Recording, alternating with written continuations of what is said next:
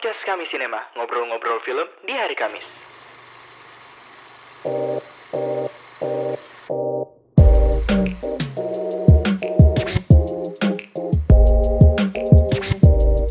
Check, check it, One. check it, check it out. Selamat pagi, selamat siang, selamat sore, dan selamat malam buat kamu yang sedang mendengarkan podcast kami, podcast kami Sinema. Selamat datang di episode kedua di mana kita akan membahas, mengulas, dan memprediksi nominasi dan pemenang perayaan Golden Globe ke-78 di sirkuit penghargaan.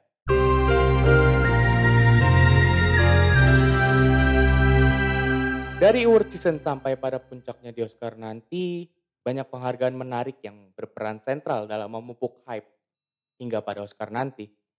Golden Globe bisa dibilang jadi acara awarding yang paling prestisius, meski kadang dihujani dengan kontroversi akibat nominasi yang sering-sering mengecewakan. Tapi suka tidak suka, Golden Globe ada di sini untuk menjadi perbincangan hangat. Oke, perkenalan dulu nih.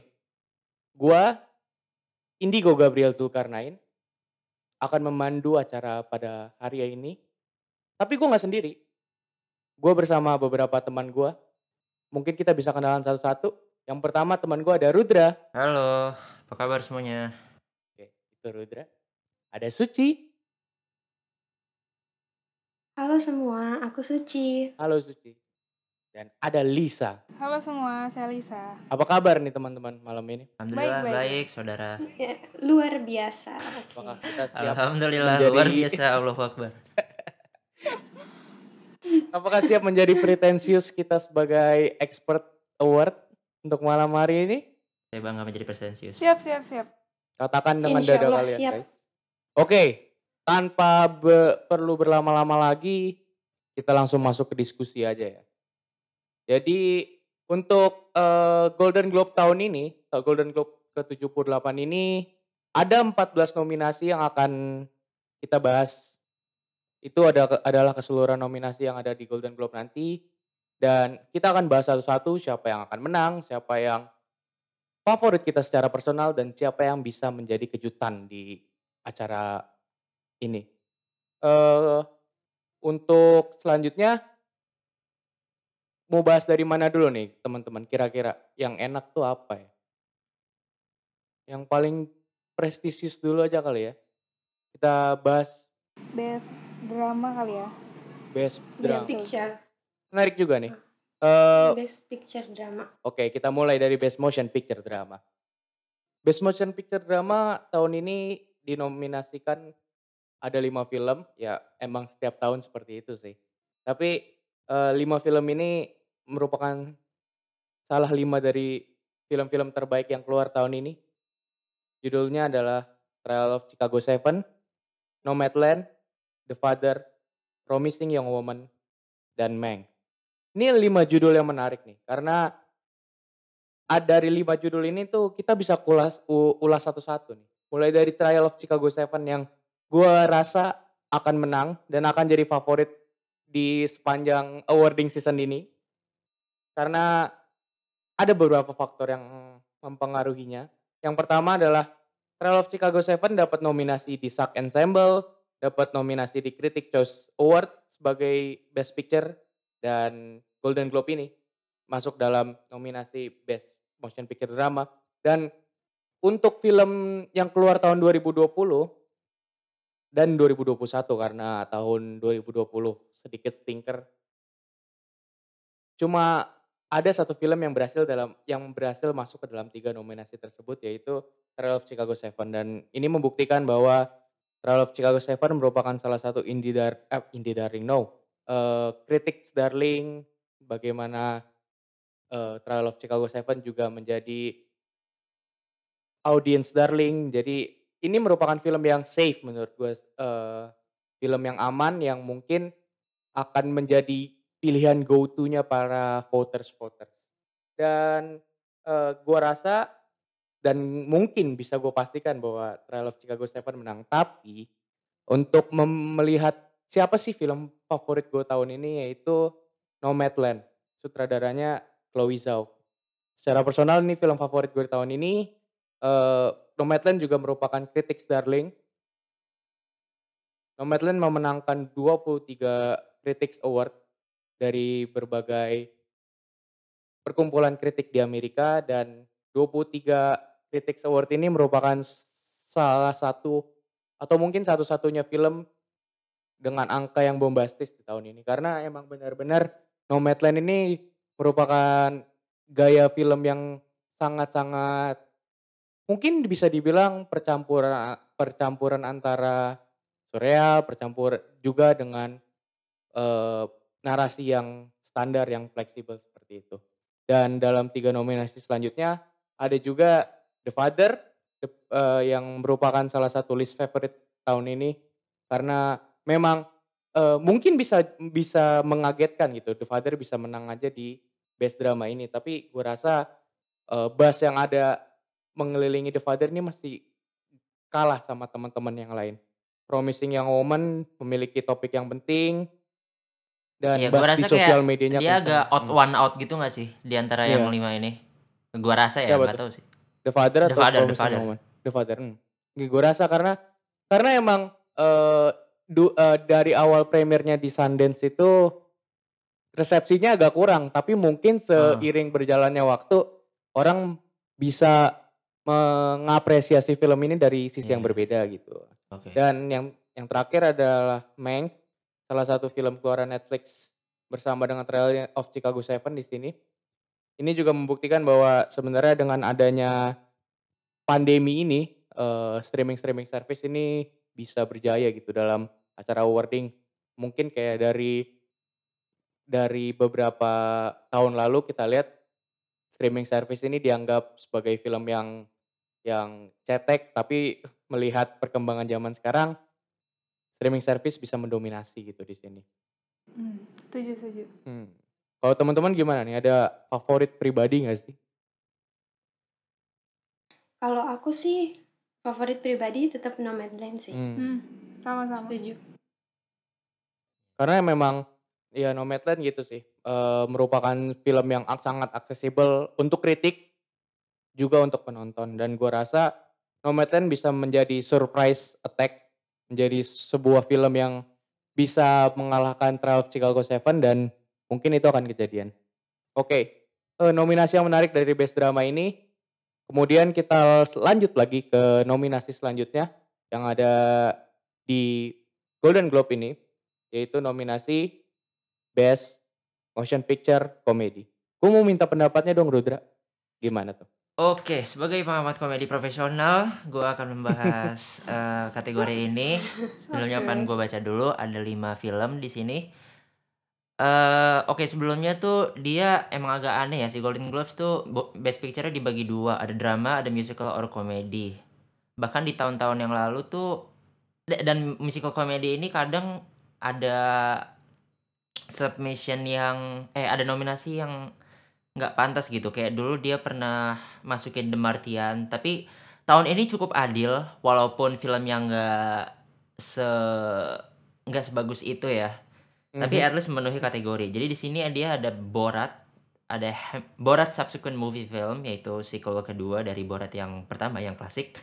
Habis itu ada Hamilton ada Music karyanya Sia yang ah, udahlah habis ada Palm Springs yang filmnya Andy Samberg dan The Prom. Dan menurut gue yang bakal menang di sini Borat karena dia punya eh, reputasi yang kuat. Dan dibanding yang lain bassnya paling kenceng ya. Di, Mhm. bareng bareng Palm Springs sih sebenarnya. Tapi Borat tuh emang jauh lebih kuat. Eh, dan beberapa Dan Borat juga merupakan film yang eh, political banget lah. Itu mendukung mungkin dari Iya, acara politikal awarding ini. banget. Mm-mm. Nah, yang di antara lima ini emang yang bassnya paling kenceng cuman Borat sama Palm Springs sih. Music bassnya kenceng tapi karena eh apa namanya resepsi negatifnya. Tapi di sini eh favorit gua apa ya? Palm Springs karena gua cinta Andy Samberg dan ini Mhm. salah satu karya Andy Samberg yang nggak terlalu tanda kutip ngasal gitu ya. Mhm. Lucu sih, agak That's- ada indie-indie gimana gitu. Hmm. Tapi kalau secara Ya. kualitas ngomongin Hamilton yang paling five star. Tapi nggak pantas Meskipun gara-gara bukan iya sih. film. Nah, ya that's Bukan it. film. Karena emang bukan film dan ini kan acara wording film. Meskipun mereka menominasikan Hamilton di sini, gue yakin mereka tahu bahwa sebenarnya eh, mereka nggak bakal yakin buat milih Hamilton sebagai pemenang di Golden Globe Hmm. ini. Dan Palm Springs good shout karena merupakan film yang memecahkan rekor di Sundance dengan penjualan terbanyak. Oke, Oh. menarik juga pembahasannya ya. Mhm. Menarik juga pembahasan dari Best Motion Picture, kedua Best Motion Picture tadi.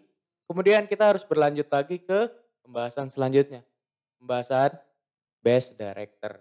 Dan Best Director ini ada lima nama kuat yang memenuhi nominasinya. Ada Chloe Zhao, sutradara Nomadland. Ada Aaron Sorkin, sutradara Trial of Chicago 7. Ada David Fincher, sutradara Mank. Ada Regina King, sutradara One Night in Miami. Dan ada Emerald Fennell, sutradara The Promising Young Woman. Dari eh, kelima nama tadi, gue mau menyimpulkan bahwa sutradara yang gue suka dan gue yakin bakal menang adalah Chloe Zhao. Karena eh, Nomadland ini merupakan film yang sangat directorish, sangat outerish dan sangat stylish, memiliki gaya yang berbeda dan itu muncul dari gayanya Chloe Zhao sebagai sutradaranya.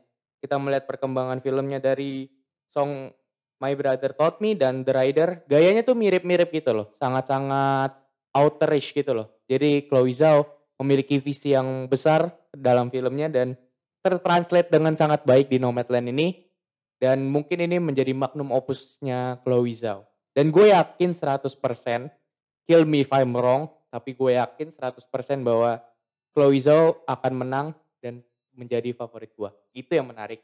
Ya untuk melihat dari nominasi lain seperti Aaron Sorkin, David Fincher, dan Regina King Emerald Fennell, gue rasa Aaron Sorkin akan berkecimpung di nominasi penulisan naskahnya dengan naskahnya Hmm, ya setuju, setuju. seperti Aaron Sorkin pada umumnya dan David Fincher yang merupakan mungkin ini bisa menjadi kandidat karena David Fincher ini 10 tahun lalu eh, menang sutradara terbaik eh, di apa namanya di Golden Globe juga dengan filmnya The Social Network. Ber- Social net- apa sih? Mhm, Social Paham. Network. Eh, Aaron Sorkin menulis naskahnya dan, dan juga menang di eh, Best Screenplay Golden Globe 10 tahun lalu. Dan ini menarik loh. Hmm. Eh, Aaron Sorkin dan Fincher ini bersaing di Best Director tahun ini. Dan untuk menurut gua pribadi Hmm. Regina King dan Emerald Fennell terlalu dini untuk men- untuk ber- bisa Iya. mendapatkan eh, trofi ini karena Regina King juga merupakan sutradara eh, debutan juga dengan Emerald Fennell dengan filmnya Promising Young Woman. Mereka meskipun filmnya sangat baik tapi gue rasa ada beberapa nama lagi yang lebih deserving gitu. Ada tanggapan gak nih teman-teman nih dari dari eh, prediksi gue? Apa kita sama nih on the same page? Bang? Ya, gue itu cukup positif sih Chloe Zhao karena emang udah reputasinya tahun ini begitu ya. Regina King tuh sebenarnya juga lumayan favorit karena tapi favoritnya kayak favorit tanda kutip kesian gitu. Semua orang pada senang itu debut dia dan dia ngangkat film yang eh, empowering banget bagi apa black community One Night in Miami. Tapi menurut gua directing dia masih could have been could have been better gitu. Ada ada yang lebih masih stylish lah ya. di-improve. Iya, masih terlalu teat- theatrical atau gimana gue Hmm, hmm, not hmm. feeling lah. Dan bassnya emang paling kuat Chloe Zhao. And she will gonna win that night. Hmm, menarik ya. Gimana Lisa? Ada tanggapan gak atas Suci? Setuju sih, kayaknya Ya sejauh iya ini deh setuju. heeh. Chloe Zhao tetap Nomadland. Mhm. Dan kita bisa setuju, de- eh, keempat dari kita bisa setuju dengan eh, prediksi gua bahwa Chloe Zhao akan menang di Iya. Golden Globe nanti. Oke, Iya. dari Fakta sih, nominasi Best ya. Director, aha, kita akan berlanjut ke nominasi Best Aktor Drama. Gue mau minta pendapatnya dong. eh siapa ya yang mungkin bisa memberikan prediksi terbaik ya? Eh Best Aktor Drama boleh? Suci, Suci. Gue, Mhm. iya. Jadi aktor drama ada nominasinya ada Riz Ahmed dari Son of Metal, terus Anthony Hopkins dari film The Father, Rahim dari The Mauritanian, Chadwick Boseman dari Marines Black Bottom sama Gary Oldman dari Film Mank. Mhm. Nah, ini menurut aku yang bakal menang sih Chadwick Boseman. Sama aku juga ngejagoin dia. Hmm, pretty deserving. Chadwick Boseman tahun ini tuh dia dia na- dia dapetin 10 nominasi untuk aktor terbaik dibandingkan eh, kompetitornya si Riz Ahmed itu dia cuma dapat 6 nominasi terus Anthony Hopkins cuma dapat 5 nominasi Taha Rahim dari The Mauritanian dapat satu nominasi mungkin karena filmnya baru rilis ya baru-baru ini sama Gary Oldman dari film Mank. Nah, si Riz Ahmed nih dia kan dapat Gotham Award 2020 sama Satellite Award 2021. Mhm. Tapi menurut aku si Chadwick Boseman ini tetap lebih kuat. Secara film filmnya filmnya Marines Black Bottom menurut aku tahun ini tuh kayak isunya cocok banget untuk tahun sekarang. Kemarin waktu kemarin ada demo tentang Mhm, mhm. kulit hitam. Nah, terus ya tokohnya menarik. Konfliknya pas banget untuk dia. Dari awal dia kelihatan ceria gitu, memperlihatkan kebahagiaannya cuma dapat sepatu baru, tapi kita juga ikut terbawa melihat keceriaannya dia. Hmm, hmm. Terus dilanjutin perlahan-lahan tensinya mulai naik naik naik dan menurut aku yang paling memorable pas dia nyeritain tentang masa lalunya dia tentang ibunya. Mhm. So menurut aku Chadwick Boseman bakalan juara sih di, nominasi ini. Dan dari lanskap eh, Hollywood juga eh, berhubung dia baru saja eh, meninggalkan dunia untuk selama-lamanya, mungkin Iya. inilah Hmm, ini setuju, adalah setuju. bentuk penghormatan terbaik gitu dari Hollywood. Iya, Sama penghormatan. seperti Heath Ledger Iya. pada tahun sama 2008. ini kan. heeh. Iya. Ini menarik. Meskipun Dan ini juga film terakhir dia, Aha. karya terakhir dia. heeh. meskipun Riz Ahmed merupakan eh, aktor yang sangat baik gitu di Son of Metal dan kita butuh kita harus beri props kepada lima nominasi yang ada di sini memberikan performa terbaiknya tidak seperti Iya. nominasi kita selanjutnya Best Actor Iya. on Comedy Motion Picture. gue mau gue mau minta eh gue mau minta opini lagi nih komedi expert kita Mr. Rudra Maitri boleh berpendapat Iya. Mhm. Iya. Iya, semangat. ya Sebagai fans Adult Swim, gue mempunyai taste yang sangat bagus dan saya juga Mhm. alumni Vine. Hmm. Eh, jaksel sekali ya jadi di sini tuh kita punya ah, Jaksel pun ah, nggak deserve orang-orang kayak gue, go. bacot udah mulu They know nothing buruan. about comedy, Oke. man. iya iya Udah, udah, udah. Oke, di sini ada Sacha Baron Cohen eh eh, di film Borat, terus James Corden di The Prom dan ada Lin Manuel Miranda di Hamilton dan Dev Patel di Personal History of David Copperfield dan Andy Samberg di Palm Springs. Nah, gue ngelihat nominasi ini tuh cukup chaotic karena eh, pertama kita ada hmm, Lin Manuel Miranda yang sebenarnya bagus banget. Itu quality wise gue ngomongin Lin Manuel Miranda menurut gue eh, berhak menang tapi dia again ini tuh bukan film ya Allah abis itu eh Ya betul. ada James Corden yang performance-nya menurut gue biasa aja dan menurut gue The Prom nggak deserve tempat di awarding mana pun karena filmnya terlalu biasa menjerumus ke boring ya. Dan di sini ada dua performance yang keren menurut gue, Dave Patel dan Andy Samberg di filmnya masing-masing. Tapi di sini cukup jelas yang Lupa. bakal menang adalah Sacha Baron Cohen. Walaupun filmnya nggak bagus, tapi eh, kita bisa lihat sendiri ya em, dari reputasi dia, dari betapa leg- legendary eh, seorang Sacha Baron Cohen ini dari film-film, dari karakter-karakter yang sudah dia play eh, di film-film sebelumnya tuh seperti Borat, terus apa tuh coy yang dia kayak jadi orang gay terus pakai kostum-kostum gay yang ketat-ketat gitu apa coy namanya?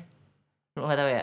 Eh, emang gue tau, gue doang lupa sih yang gua, tahu. lupa lupa ya. lupa Eh, iya gue sini- tahu juga iya Iya. deh mas komedi Iya. master Iya. heeh, hmm.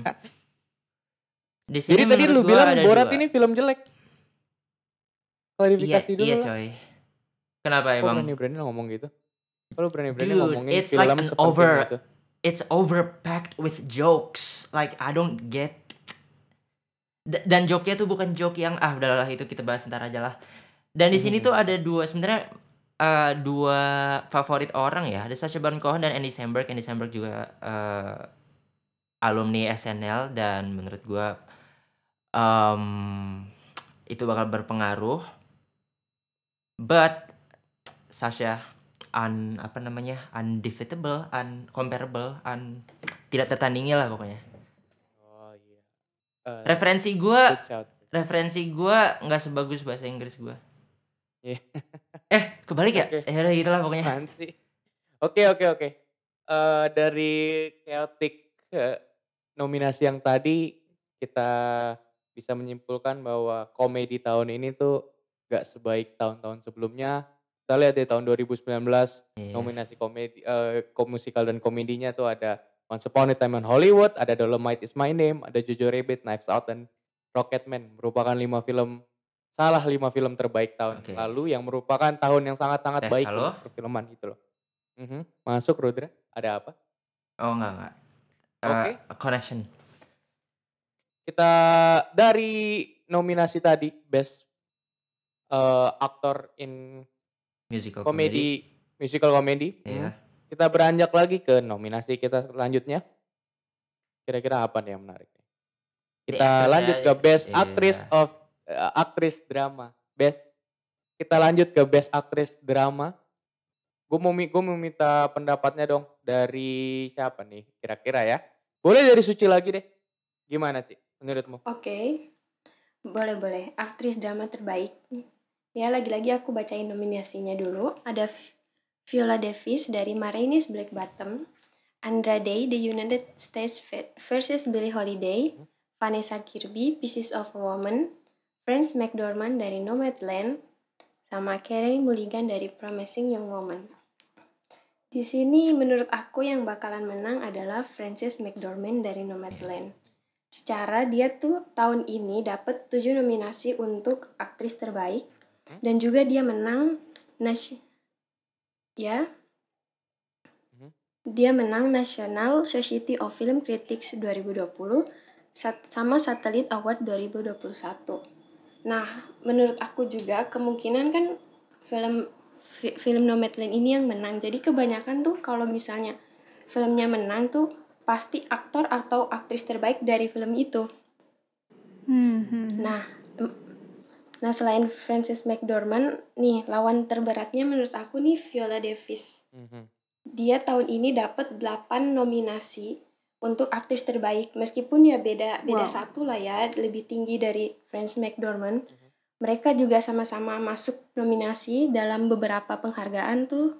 Sama-sama nih berkompetisi di Film Independent Spirit Awards, Screen Actor Guild, sama AACTE. Tapi aku tetap jagoin si Frances McDormand. Good shot, good shot. Gimana good nih shot. menurut Iya, kalian? tapi emang- lagi. Iya Nomadland tuh apa Ya, dia udahlah. bakal jadi malam dia kayaknya ini ya nggak sih? Film That Defines Malam Nomadland. Iya, 2020 betul, betul. sebenarnya sih. Iya. Iya. ha. Nomadland ini Iya, menarik. karena- Nomadland.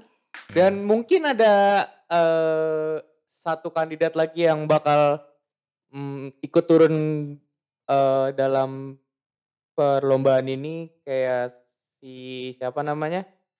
eh Carey Mulligan dari Promising Young Woman itu tuh menarik karena emang Hmm, bener-bener film-filmnya ini kan, film-filmnya aktris gitu loh, aktris film dan a lot of buzz. Carey Iya. Mulligan dapat lot of buzz dan mungkin mungkin dia bisa menang, mungkin eh, French McDormand bisa menang atau mungkin Viola Davis bisa menang. Kita nggak ada yang tahu. Dan Hmm. dari prediksi Suci, Iya. Suci menyimpulkan bahwa Bisa, yang menang bisa. akan Hmm. Francis McDormand. Oke, menarik banget nih prediksi ya teman-teman. Frances McDormand. Mhm. Kita lanjut lagi ya. Dari Best Oke. Aktris Drama kita akan berlanjut ke Best Aktris Komedi dan eh, Musikal. Gue mau minta pendapatnya dong eh, dari hmm, Lisa nih. Dari tadi Lisa belum Oke. menunjukkan prediksi-prediksi yang mantapnya nih. Kita tunggu nih ya. Gimana Lisa? Oke dari Best Actress Komedi eh, atau musikal itu ada lima kandidat Maria Bakalova dari Borat, Anya Taylor Joy dari film Emma, Michelle Pfeiffer dari French Exit, Kate Hudson dari Music, Rosamund Pike dari I Care A Lot. Dari kelima ini pribadi suka sama Anya Taylor Joy dari film Emma Woodhouse yang memerankan sebagai ah, dari film Emma yang memerankan karakter sebagai Emma Woodhouse. Eh, Anya di sini udah beberapa kali juga masuk nominasi, tapi dia cuma eh, sampai di nominnya saja, dia belum pernah menang di nom- eh, eh, di penghargaan yang dia dapat nominasi itu. Tap- eh, tapi kayaknya secara festival yang bakal menang kali ini Maria Bakalova sih dari Borat soalnya Iya. dia eh, kemarin sudah memenangkan Best Supporting Actress di New York Film Critics Circle dan masuk kategori ah dan juga memenangkan Satellite Award untuk kategori Best Actress juga. Jadi kayaknya dari dua kemenangan yang sudah ia raih itu itu bakal mengantarkan dia untuk jadi pemenang juga sih di Golden Globe tahun Les, ini. tapi di awarding-awarding sebelumnya kompetisi Hmm? si Maria si yang yang kayak itu dong, yang kayak Carey Mulligan, Frances McDormand dan teman-temannya ya. No, enggak. Jadi di kom di aw- acara awarding itu tuh ada juga yang kayak gini, yang kayak Golden Globe, yang dipisah masalah Oh, gitu. Oh eh, iya iya komedi iya. dan seriusnya ya. komedi Dan- dan, Iya. drama. Mhm. Iya. Dan Maria Bakalova tuh sangat-sangat merajai eh, awarding-awarding yang komedi-komedi gitu dan gue mau mau Iya, betul, me- betul. Membulatkan lagi kenapa Rudra masih berani bilang bahwa Borat merupakan film jelek meskipun kayak film makingnya itu sangat-sangat unorthodox gitu loh dia iya. se Iya benar-benar. eh, gimana ya melihat Gerilya, filmnya tuh bisa sebagai gerilya, gerilya. nah ya itu tuh menarik gitu loh kayak prank Hmm. video prank tapi Iya. big budget dan punya naratif dan ini nih menarik karena dia nggak bisa menulis naratifnya duluan sebelum dia melihat reaksi dari orang yang dikerjain kan itu eh, maksud gue Iya, iya. filmmakingnya ini menarik Iya. gitu loh dari sisi filmmaking dari sisi acting bukan hanya harus iya. membodohi penonton tapi dia juga bisa membodohi orang yang dikerjain Iya. dan Iya gokil banget sih. Emang cara ini- si apa ya si Sasha cara khasnya si Sasha pull off a prank sorry pull off a prank gitu emang emang dia doang dia unreplaceable lah dia intinya satu-satunya yang bisa the only one who can do it tapi aduh secara personal gimana ya? Nggak nggak nyaman itunya eh, komedinya dibuat. Banyak kayak stun stun stun packed guerrilla prank comedy is that a thing? Yang lebih nyaman ditonton kayak misalnya kalau kalian tahu ada eh, Nathan for You ya sama Billy on the Street. Tapi eh, menurut gue Borat cuman ngandelin jokes-jokes em, apa namanya edgy ekstrim gitulah yang bikin penonton tutup mata ya gitulah menurut gue Hmm. haters there will be Hah? haters oke ya Oke. kita nggak bisa pungkiri bahwa Iya. taste-nya Ya, Rudra mungkin jelek Rudra sudah di prank oleh filmnya.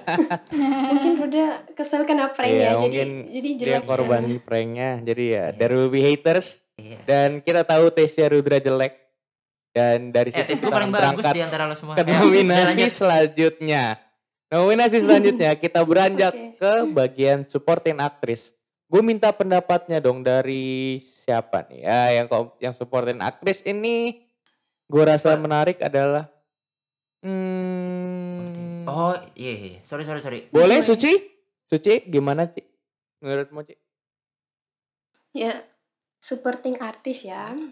Ya, eh, ada Glenn Close dari Hillbilly Elegy, terus ada Jodie Foster The Mauritanian, ada Helena Zengel dari News of the World, Mhm. Olivia Colman dari The Father dan Amanda Amanda Seyfried dari film Mank.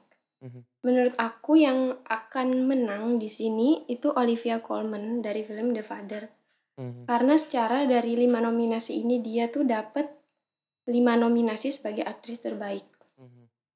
Oke. Dan menurut aku kompet kompetitor terberatnya di sini yaitu Glenn Close dan Close, secara personal aku ya aku ngedukung si Glenn Close Same. tapi sayangnya Ya tapi sayangnya film Hillbilly Elegy ya mungkin filmnya konfliknya terlalu klise. Jadi Hmm. kayak gak terlalu dapat banyak perhatian. Oh bagus kok lebih Tapi lagi nggak boleh ngomong secara- kayak gitu. Kan, kan menurut aku. Nggak boleh. Ya ya biasa aja. Nggak nggak biasa bagus. Gak terlalu dapat banyak Hmm. banyak perhatian tapi tokonya malah yang menarik nih si si Glenn Close nih kayak totalitas Iya. banget tuh. Mhm. Kayak dia Iya, benar-benar berubah Berubah dari banget, ya- coy. cara cara jalannya kayak nenek-nenek gitu, heeh. kayak bongkok gitu. Mungkin aku nggak bakal suka film ini kalau nggak ada si Glenn Close. And Glenn Close Tapi need ya, to win this, aja you know. Karena dia butuh push itu loh. Butuh Iya. push buat menang Oscar Semoga aja dia yang menang. dengan dengan kemenangan di Golden Globe ya aku ini. juga berharap dia yang menang. Dengan kemenangan di Golden Globe ini kayak ini bisa jadi final push dia untuk akhirnya menangin Oscar pertamanya. Untuk uh, disclosure memberikan Yes, konteks bahwa Hmm. uh, Glenn Close ini merupakan aktris dengan nominasi terbanyak tanpa memenangkan uh, Oscar sekalipun. Uh, dia memiliki tujuh nominasi, I think. Uh, dan tapi belum belum pernah menang Best Actress sekalipun. Kita lihat dari 2016 dia berhasil memenangkan Golden Globe, itu big push tuh untuk dia memenangkan Oscar. Tapi akhirnya dia gagal dan kalah lagi gitu. Dan ini menarik gitu. Kalau Iya. Glenn Close need to win this Iya. buat dapetin Oscar pertamanya gitu. Apalagi Menarik, lagi bagus banget filmnya. Tapi ya Hmm, tetap hmm. balik lagi menurut aku yang lebih berpotensi sih Olivia Hmm. Colman ya karena dia tuh baru kemarin tuh baru dapat penghargaan Golden Award di Juris Film Festival. Untuk film ini The Father. Ya nanti kita lihat nanti. Oh. Iya untuk film The Father. Oke. Jadi ya kita lihat nanti ya. Semoga aja nih Mhm, mhm. si Glenn Close. And That's it. Ya. Menarik banget nih dari diskusi kita. Kita lanjut lagi nih ke bos supporting aktor dari aktor-aktor yang cowok. Mungkin gue bisa memberikan pembahasannya kepada kalian bahwa dari best supporting actor ini ada lima nominasi. Sacha Baron Cohen dari filmnya Trial of Chicago 7. Ada Daniel Kaluuya di filmnya Judas and the Black Messiah. Ada Leslie Adam Jr. dari filmnya Music, nggak ada yang bercanda. Leslie Adam Jr. dari filmnya One Night in Miami. Ada juga Bill Murray dari On the Rocks. Aha. Dan terakhir ada Jared Leto dari The Little Things yang sebenarnya nggak penting ada di sana dan kita nggak perlu bahas ini Jared Leto bagaimana Right. dan gue yakin dia nggak bakal menang dan dia nggak Iya. bakal naik ke atas podium bakal menang. Dah gue sebel nggak boleh ngomongin orang yang jelek-jelek tapi kita nggak bahas Jared Leto. Ada pembahasan yang lebih menarik nih bahwa sejauh ini yang kerjanya lomba balap-balapan itu balap-balapan hype itu Daniel Kaluuya dan Sacha Baron Cohen. Dan eh, secara personally dan secara predictability, gue rasa Daniel Kaluuya akan menangin award di malam Golden Globe nanti. Karena eh, Daniel Kaluuya tuh sangat actingnya tuh sangat-sangat award baity, filmnya sangat political, meskipun Sacha Baron Cohen pula political, tapi ya I, I don't know, I just feel it karena gue rasa mungkin Daniel Kaluuya akan menang. Kalau dibandingin masalah skill actingnya di film masing-masing, gue juga tetap menjagokan Daniel Kaluuya karena emang benar-benar gaya actingnya yang sangat-sangat eh, menggabungkan an- Iya. menggabungkan naturalitas dengan eh, drama yang sangat kental dan Iya. gue eh, craftingnya sangat menarik gitu Iya. untuk Dan di- karakter Abby Hoffman tuh menurut lo kayak eh bukan menurut lo sih. eh, dibanding Fred Hampton ya. Karakter Abby Hoffman Hmm. tuh satu dari banyak supporting actor lain kan ya. Iya, Ngerti iya itu Ngerti itu dia. Ya, ha, ha. Jadi Fred Karena Hampton tuh ya- bener topik topik film malah. Jadi Even- screen time dia jadi most most of the film. Even kayak Sacha Baron Cohen tuh bukan performance yang paling gue suka di film ini gitu loh. Ada beberapa performance kayak Ma- Mark Rylance, ada Yahya Abdul Maten yang menurut gue lebih pantas ada di sini. Tapi mungkin Jadi karena Fred Hampton tahun ini juga kan tahun, ya? Eh bukan ya? ya ada, iya eh, bukan. Jadi yang dia jadi yang diikat itu loh, yang di belakangnya kan Fred Hampton tuh. Oh oh iya lupa. Iya Ya, kan? Allah, eh gue rasis. Gue nggak tahu, yang gue lupa ke-8. aktor. Hmm. Mhm. Astaga lupa. Ya udah udah. Fred Hampton. Nah, eh tapi ya itulah Daniel Kaluuya filmnya Judas and the Black Messiah. Gua nggak ngerti kenapa jadi under promoted banget. Rilisnya Hmm. juga di menurut gua di waktu yang salah sangat canggung dan menurut gua ini sangat disayangkan kalau misalkan Sasha Baron Cohen bakal menang kal- karena Iya. Judas and the Black Messiah Jauh. eh, kurang dipromosi gitu deh. Berarti ini Dan- satu-satunya eh, kategori yang balap-balapan ya. Dari tadi tuh cuman kayak satu udah pasti gitu gak sih rasanya? Hmm, Iya iya iya betul. Iya, iya. iya iya iya. Hmm, menarik menarik ya. Masalah pertandingan antara Sasha Baron Cohen dan Iya. Daniel Kaluuya. Kita dari pembahasan itu kita langsung berlanjut aja deh. Langsung cepat-cepat, cat-cat. Langsung ke best screenplay. Gue mau minta pendapatnya lagi dong nih. Dari tadi dari tadi kurang kurang ngomong nih sepertinya. Lisa gimana Lisa pendapatnya? Oke, dari best screenplay ya. Eh, di sini ada film Promising Young Woman, The Father, Nomadland, dan The Trial of the Chicago Seven. Eh, dan dari lima ini, tiga di antaranya itu masuk Critics Choice Award Mhm. untuk Best Original Screenplay, eh, dan Nomadland masuk dalam Best Adapted Screenplay. Kecuali The, The Father, The Father dia nggak masuk. Cacat. Dan secara pribadi dan secara optimis saya memilih The Trial of the Chicago Seven sebagai pemenangnya karena eh, ini ceritanya sangat kuat dan ditulis sama orang yang tepat. Jadi penulisnya kan sekaligus sutradaranya tuh si Aaron Sorkin. Dia memang sudah sudah memiliki track record yang bagus banget dan udah masuk nominasi dan menang berkali-kali di banyak Golden Globe. penghargaan untuk nominasi ini. Gitu sih. Tapi mungkin memang eh, Meng bakal jadi saingan terberatnya sih. Karena emang stylish writing banget ya. Aaron Sorkin tuh yang iya iya. tipikal kalau misalkan kita dengar ada dialog yang ada dalam film terus oh ini ini filmnya Aaron Sorkin Iya. dengan style gitu loh. Yes. Dan ini merupakan salah satu eh, daya tarik utama dari voters gitu loh. Eh, Tulisannya sangat stylish dan oh ini menang. Sama Iya. seperti Lady Bird pada tahun 2017 atau eh apa namanya tuh eh apa Hollywood ya Hollywood menang tahun lalu kalau nggak salah deh. Hmm. Ya, gimana nih? Ada tanggapan gak nih dari teman-teman nih dari Berarti eh, si emang sih Chloe Zhao tuh mungkin bakal Golden Globe bakal menjadi malam Chloe Zhao kecuali untuk screenplay ya nggak sih? Karena menurut gue dari screenplay Iya, emang betul, betul. Aaron Sorkin undefeatable. dan not eh, gimana ya Nomadland bukan tipikal film Iya. yang membutukan nah, nah, heavy nah, nah, writing nah. sih Nah, yang nah, nah, nggak Iya, perlu- betul, betul. Na- mm, naskah banget ya. yang plotnya nggak perlu Hmm. out of this world lah Hmm. yang karakternya nggak Hmm. perlu kompleks kompleks Iya. banget filmnya Hmm. simple Iya. tapi ngena gitu dan ini bukan Iya. menjadi suatu hal yang Uh-uh, baik gitu uh-uh. di mata voters Hmm. dan mereka lebih memilih yang stylenya quick yang Iya. stylenya advance dan sangat apa ya ber memiliki Hmm. gaya sendiri itu sih emang Iya, heeh. Iya. anjing emang. dan anehnya voters- kenapa original sama adapted screenplay nggak dipisahin ya Mhm, nah Gitu ini poin utamanya Iya ya, kenapa gitu satu. Giran best motion picture bagi dua best aktor best aktris dibagi dua Aktor Udah Iya. kelamaan geng sih Iya, coy iya, mau iya. ganti. Udah berapa puluh tahun itu? udah, udah 78 tahun ini loh Iya. udah tua deh Mhm. Gak kepikiran iya ya kalau ganti jadi gimana gitu. nggak enak dia Iya. Lah baru sekarang ganti ya Enak gitu ya. Gitu ya anjir. Kenceng coy senioritasnya. pembahasan yang menarik dari screenplay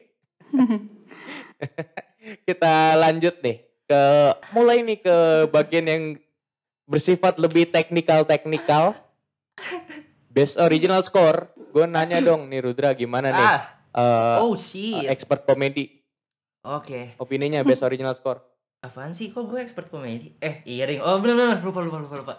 gue baru establish malam ini. iya iya Joknya iya. baru ini apa? Improvisasional. Uh, Oke, Iya. kita ngomongin best original Best score original apa score. song tadi guys? best original score Oke, di sini ada Soul, ada Mank, ada News of the World, ada The Midnight Sky, sama ada Tenet. Dan di sini ada nama-nama yang eh, cukup eh, memiliki bukan cukup sih, lebih ke legendaris ya. Ada Trent Reznor dan Atticus Ross yang mengskoringkan dua film yaitu Soul dan Mank. Dan di sini juga ada Ludwig Göransson yang nge-scoring Tenet. Eh, kalau kalian nggak tahu, Ludwig Göransson itu dia eh, namanya cukup naik semenjak dia kerja sama Childish Gambino di albumnya Awaken My Love yang secara kritikal juga mendapatkan eh, resepsi yang bagus. Semenjak itu dia langsung nge-scoring Black Panther, dia langsung nge-scoring Mandalorian dan dia terkenal dengan skillnya yang menggabungkan eh in in case di case Black Panther itu dia menggabungkan scoring scoring klasik biasa yang kita tahu dengan eh, musik-musik Afrika dan lain-lain gitu. Jadi ya dia terkenal dengan eksperimentasinya lah. Dan untuk di Tenet ini menurut gua hype-nya cukup kencang tapi tetap kalah dengan scoringnya Soul nah Soul ini eh, udah menmenangkan beberapa em, pokoknya dibanding nominasi lain dia udah paling banyak menang lah ya si Soul dalam scoringnya. Jadi eh, kira eh, sepertinya bakal jatuh kepada Trent Reznor dan Atticus Ross aka Nine Inch Nails. Mhm. Meskipun Tenet memiliki scoring yang benar-benar stylish lah ya. Yang Iya. sangat paralel dengan Iya, ceritanya ya. Iya. Ti- Tipikal Christopher Nolan yang memiliki yang pengen Iya. banget masalah Iya. teknisnya tuh Heeh. sangat bergaya. Menarik Iya, nih bahwa Trent Reznor apalagi dengan Soul yang Iya. Hmm, filmnya sangat sangat sangat lekat Iya. dengan musik dan gua rasa musik. Soul juga akan Iya. memenangkan kategori ini gitu loh. Iya. Eh, cukup menarik Iya. pembahasannya. Tapi Kita personally gue lebih suka Meng sih. Hmm? Just putting it out there. Mhm. Menurut gue Meng lebih ngena. Mhm. Ngena tuh gimana tuh? Yang ngena aja coy lu lu tau bahasa Indonesia gak sih? Ya enggak, ya, Menyentuh, Susah. menyentuh. anak Oh, iya. seni gitu Yang loh menyentuh ngomongnya. Heran gue. Iya, kurang beradab ya. Susah-susah.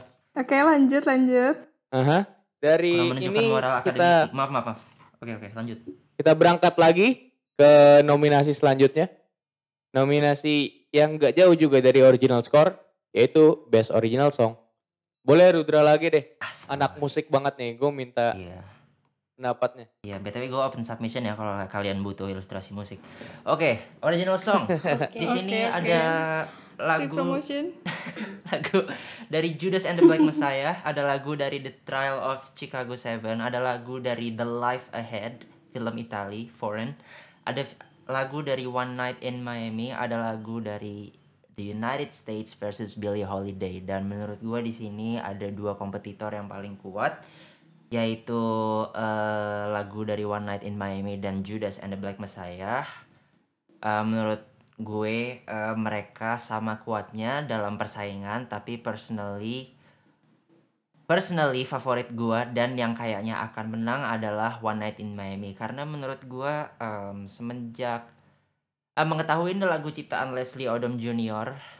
em, it's basically the best song dan Leslie Odom Jr. bermain di dalam tiga film ya eh, tahun ini music One Night in Miami dan apa coy satu lagi Apa? ada tiga coy Nggak Hamilton Gak tahu. Oh ya Hamilton. eh tapi kan itu kan film ya oke nah Dokumentasi itu. nah, iya FSP. menurut gua em, bakal menang karena yaitu eh, karena itu lagu ciptaan Leslie Odom Jr.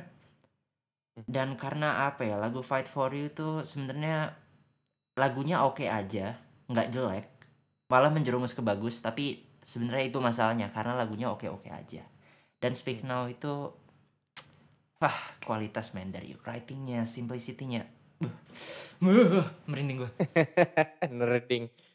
Oke, eh, ini kajian yang menarik ya bahwa karena emang lebih trikinya seperti itu sih masalah best original song ini bukan cuma paralel tentang lagunya baik tapi bagaimana lagu ini mempengaruhi cerita, mempengaruhi film secara keseluruhan, mempengaruhi mood dan lain-lain. Dan faktor yang sangat menentukan itu salah satunya adalah ketika aktornya menyanyikan sendiri lagunya. Kayak Andra Day menyanyikan sendiri lagunya di United States versus Billie Holiday dan Leslie Adam Jr. yang menurut Rudra akan menang menyanyikan sendiri lagunya di One Night in Miami. Iya. Merupakan salah satu Iya. ending yang menarik nih bahwa Leslie Adam Jr. menyanyikan lagu ini di akhir film dan ini merupakan momen yang sangat pas gitu diletakkan di situ sehingga mungkin ini bisa menjadi final push eh, tonjokan terakhir lagunya bisa menang di Golden Globe malam ini. Iya. Dan kita nggak tahu, mungkin akan berlanjut ke Oscar nanti. Leslie Adam Jr. akan menangkan Oscarnya bukan untuk acting tapi untuk eh, penulisan lagu. Kita nggak tahu. Ya semoga Tapi, menjadi shallow-nya tahun ini aja lah. Mhm. Shallow, boleh lah ya. Kita lanjut nih ke dua nominasi terakhir yang nggak kalah pentingnya. Kita lanjut aja ke Best Animated Picture.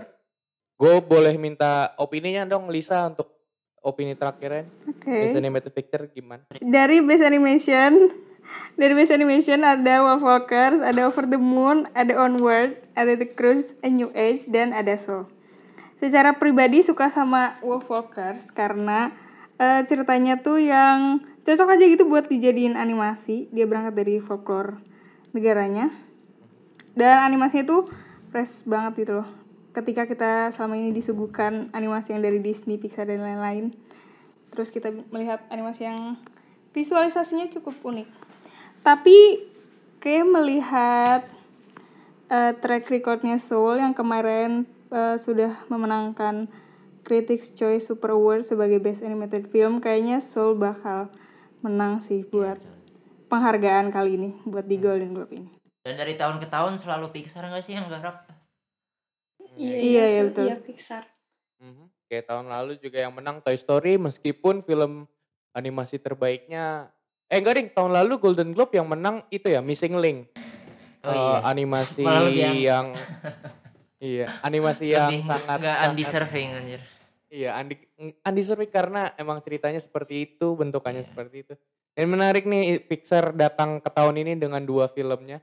Eh, yang satu Iya, yang iya. mungkin menjadi salah satu film yang kalian tonton sebelum masa pandemi, film Onwards yang menurutku underrated Mhm. banget gitu loh karena orang-orang eh, Iya, sangat betul-betul. look down ke film ini dan satu lagi Soul merupakan kandidat kuat pemenang Best Animas Animated Picture bagaimana animasi menjadi dewasa bersama Pixar seiring berjalannya waktu dan Wolf Walkers menarik sebenarnya tapi ya seperti itu kita lihat nanti Iya. Eh, untuk ini Lisa memprediksi Soul akan menang dan Wolf Walkers menjadi favoritnya Lisa Eh, menarik juga ini Favorit gue juga. last but not least nih ini ada pembahasan terakhir di Eh coy kita eh, udah bahas director belum sih? udah guys nah ini kan Di awal. Nah, Udah ya? Oh, oh iya iya. ini Nggak nggak ba- Udah, udah. baca nggak baca timeline ini nih Chloe Zhao ya? Iya, iya. Masa sih?